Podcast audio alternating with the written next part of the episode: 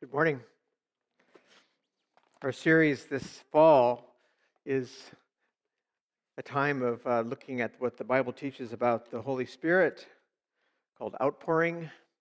And uh, we got started last week and we're continuing on today. I'd like to ask you to turn your Bibles to the book of Job in the Old Testament. If you need page numbers, um, the page numbers are in the bulletin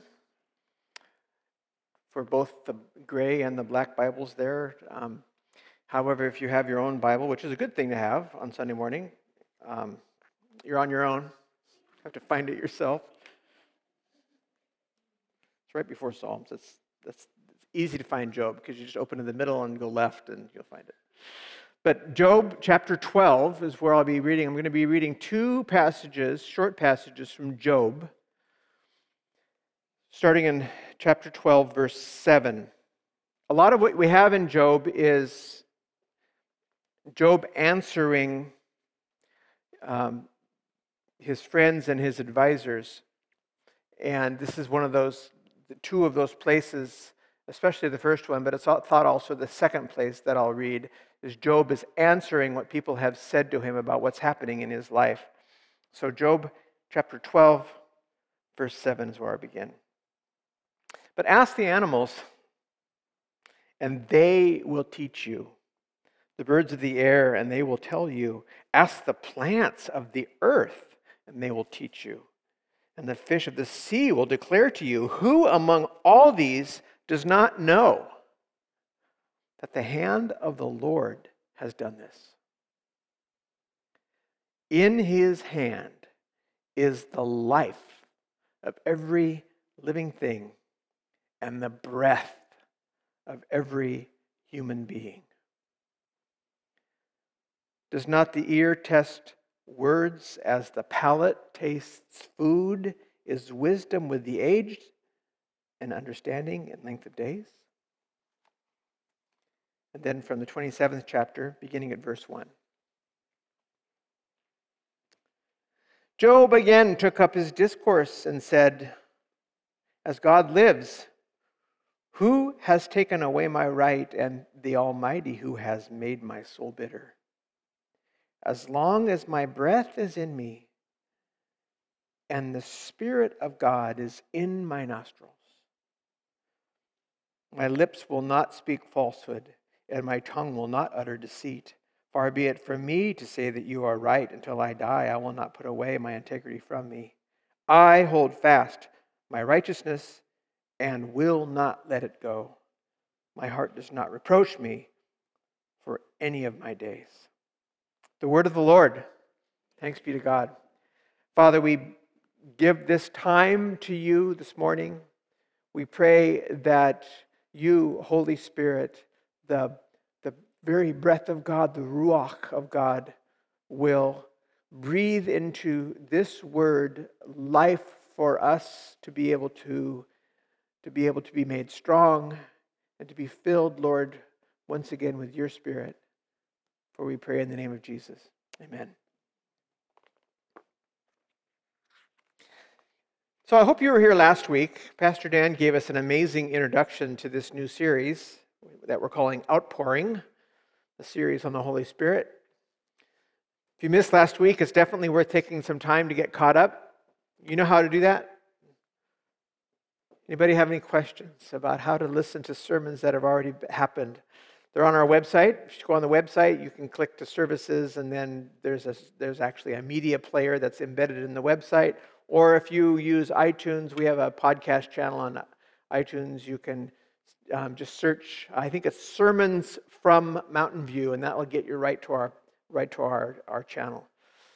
But last week, I especially appreciated the image of uh, breath, our breath, and the connection of the life breath of God's Spirit. And that Dan pointed out that each and every time we breathe, and you know, we breathe in and out some 23,000 times a day. Every time we breathe, we have an opportunity to be aware of the Holy Spirit's presence as near as our own breath. God's Ruach the word that's used in the Old Testament for, for spirit and for breath. So, such was the case for Job. I've just heard a little of his words this morning, and you know about Job. He's the one of the uh, in the Old Testament whose name is synonymous with suffering, right? Job believed in God. It said that uh, it says in the very first verse of Job, Job 1 1, it says he was blameless and he was upright. He was one who feared God and turned away from evil. He had a good life. He had his health, he had a lot of wealth, he had a great family, and he had influence. He was a well respected man. Chapter 1 of Job basically outlines the story of a, a cosmic challenge between God and Satan. And Job is the object of the challenge. Satan basically said Job's faithfulness was because God protected him. And, and God said to Satan, Okay, I'll let you take everything from him except his life. We'll see. So, in one scene, the beginning of Job, he loses it all. And then the story goes on with other players coming onto the stage, people who advise Job, his friends, and others, and then Job's response to them all. And as Job is responding, he shows that he understands some of what Dan was talking about last week. He says in chapter 12, those words that we just heard, that God is in charge of everything in creation. And he uses that word, ruach, to prove his point. In his hand is the life of every human thing, and the ruach, the breath of every human being. And then in chapter 27, he says these key words As long as my breath is in me and the spirit, ruach, of God is in my nostrils, my lips will not speak falsehood and my tongue will not utter deceit. So here's Job at the lowest possible point imaginable in his life. He has lost everything he had his wealth, his children, his health, all gone. He's covered with what the, the second chapter describes as loathsome sores all over his body. And he has placed himself in the middle of a pile of ashes, and he's using a piece of a broken pot to scrape himself It's hard to imagine something more loathsome and gross than that. ashes. He's sitting in ashes. In the, Bible, ashes are a sign of destruction, sorrow, mourning, and, and these are the opposite of glory. When Job speaks in the book that bears his name, he is speaking from the ash heap. Some of us are well acquainted with the ash heap. We know what it's like to have health taken away, either because of an illness or an accident. A moment when you realize that you will never again be able to move a certain way without pain, or never again be able to access one of your senses or never again be able to, you fill in the blank. That's an ash heap moment. Or when you hear the news of uh, the loss of someone you love, whether it's a parent or a grandparent, a sibling, spouse, or God forbid, your child, that's an ash heap moment. Or when you realize either suddenly or over time that a dream of yours is eh, never going to come to be, the dream of having a family, or the dream of a restful retirement, or the dream of happiness for your kids, and it's not happening, that's also an ash heap moment the ash heap. This is where Job sits as he forms the words that we have just heard, these words that are a response to the, the cliche filled answers his friends and advisors have offered to him. Job speaks to them, and he speaks to God, and he speaks to anyone who will listen. And he says things that have been remembered for hundreds and hundreds of years. Why? Why has Job endured? This tragic character who's lost it all. Why is he still talked about? Well, here's a reason because he speaks of God's Ruach, God's breath. God's Spirit, even from the ash heap. In the last few weeks, I've learned some things from a, a, biblical theologian named Jack Levison, and I would like to read to you what he says about Job. Here is the bare bones expression of the Spirit in the valley of the shadow of death. We are in the heart of darkness now. Stay with me and Job here just for a moment. I know many of us have learned to encounter the Spirit on the mountaintop.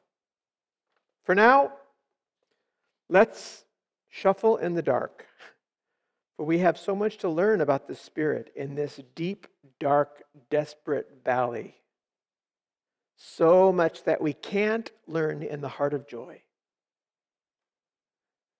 And what we learn is this there is life growing here. There is a nanosecond's glimpse of energy, a split second of vitality. The Big Bang occurred in a moment's time, and all of the energy in our universe can be traced to that moment. Close your eyes and you'll miss it. Turn your head away and it will evaporate. That split second is all the time the Spirit needs to generate life. As long as my breath is in me and the Spirit breath of God is in my nostrils.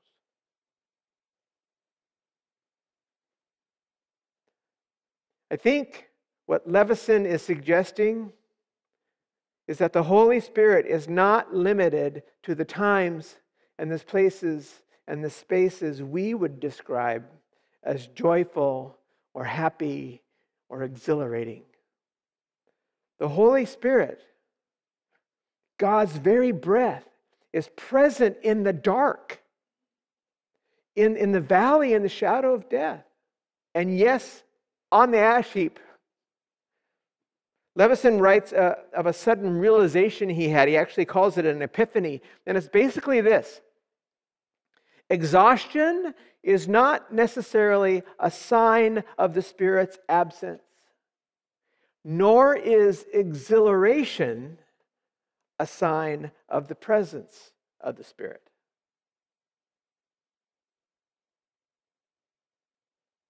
Do you see why? Because it doesn't depend on me and my ability to grasp or experience the Holy Spirit.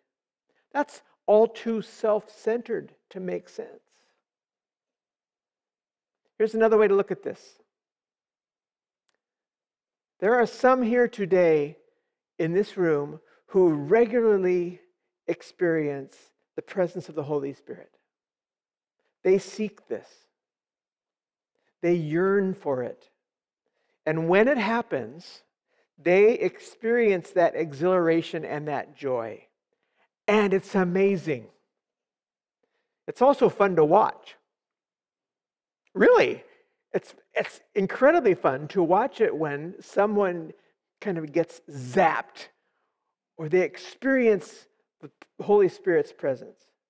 It's one of the most beautiful things a human can do to experience the presence of the Holy Spirit.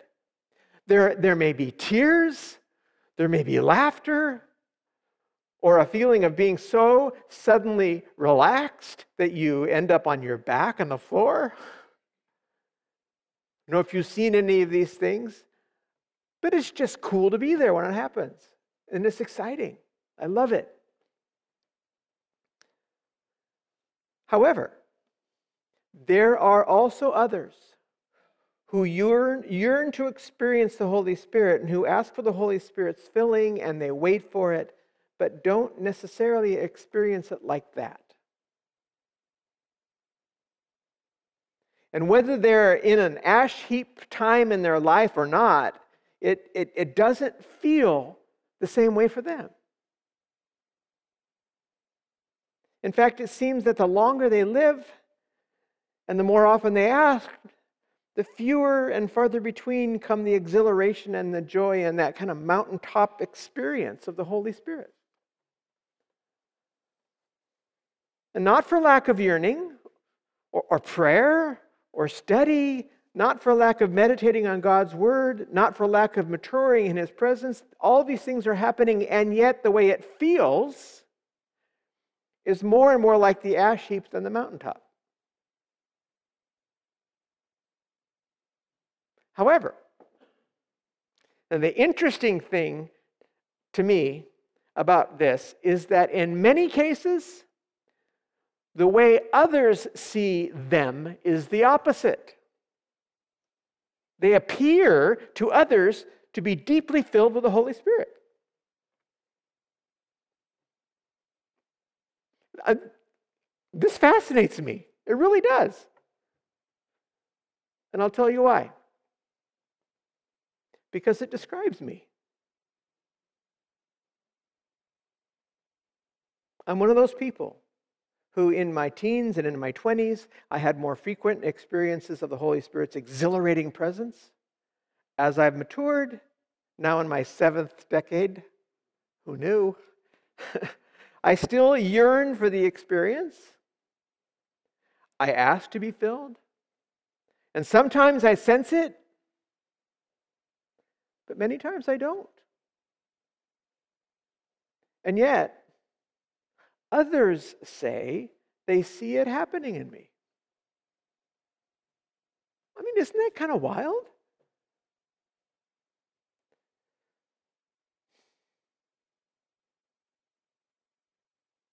You know, this is one of the reasons I wanted us to focus on what the Bible teaches about the Holy Spirit this fall. I believe God has given me a message to share with us about how we experience the Holy Spirit. There are some who may be afraid that they're missing out because their experience of the Holy Spirit doesn't look the same as others. There are some who are experiencing an ash heap time in life or a valley of the shadow of death time, and God's Spirit feels very far away. If this describes you, I want you to know I want all of us to know what Job discovered. If you are breathing, God's Spirit is within you. Your ability to be aware of it may wax and wane, but the Holy Spirit doesn't go away. In my life, for the last several years, a very important image has, come to be one that kind of describes my journey walking. Walking has become so important in my life in kind of an unexpected way. At least once a month, I go on a very long walk to pray and to simply be in God's presence. Um, and it's often, as it turns out recently, it's often in downtown Seattle. I don't know why I'm drawn to downtown Seattle. Maybe because I was born in downtown Seattle. I don't know. But anyway, I walk in downtown Seattle. I walk up and down the hills for miles and miles in the sun and in the rain, calm days, on windy days, warm days, cold days, and I, I walk. I walk and I walk and I walk and I walk and I pray. There are some days when I sense the Holy Spirit with me as I walk and I start to sing. I'm walking and singing. I have my hands up. I, I suppose probably people look at me and think, there's one of the crazy guys. you know? I really don't care. I'm just walking and praying and singing, and I, I look like I'm probably completely nuts. There are other days, though, I walk and I walk and it feels like trudging. I pray, but it seems my prayers are barely reaching above the telephone wires before they fall back down on top of my head.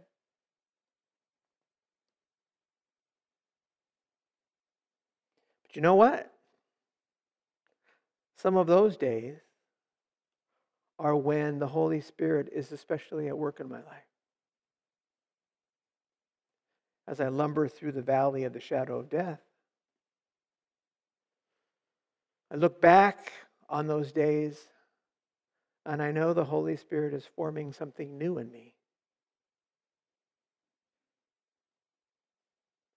Or correcting something that's out of place as I walk and breathe and sweat and pray. And I pray along with Job, as long as there is breath, ruach, in me, I will praise God. I will keep walking and waiting. You see, it was on one of those walks that I heard this word. Speak to those who are not experiencing me. And tell them that it's okay. I'm here. And my spirit is alive and well in them. Keep walking.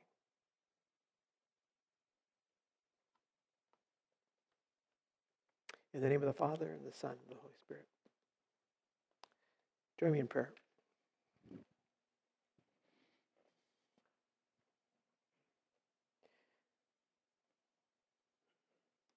Father, I especially pray this morning for the discouraged and the downhearted, for those of us who wonder how this mystery really works. Father, I pray that you will Fill us with your Holy Spirit. I pray, Lord, for those who, who have not yet experienced that filling. In the way that the Holy Spirit manifests in surprising ways. Sometimes things happen that we may not even understand, and how exciting that is to discover it as you, Holy Spirit, are in our midst. Pray especially, Lord, for, for anyone here today who is feeling far from you and waiting for some kind of exhilarating mountaintop experience. I pray that you would meet them in that dark place where they are. That you will come and inhabit the ash heap with them. And that they will know that you are there in the darkness with them. Hold us now in your presence, we pray. As we bring, Lord, to you our, our worship in the form of tithes and offerings, God, we pray that you would take them and multiply them, use them, Lord, for your glory and the growth of your kingdom in this world as we keep walking in your presence. Amen.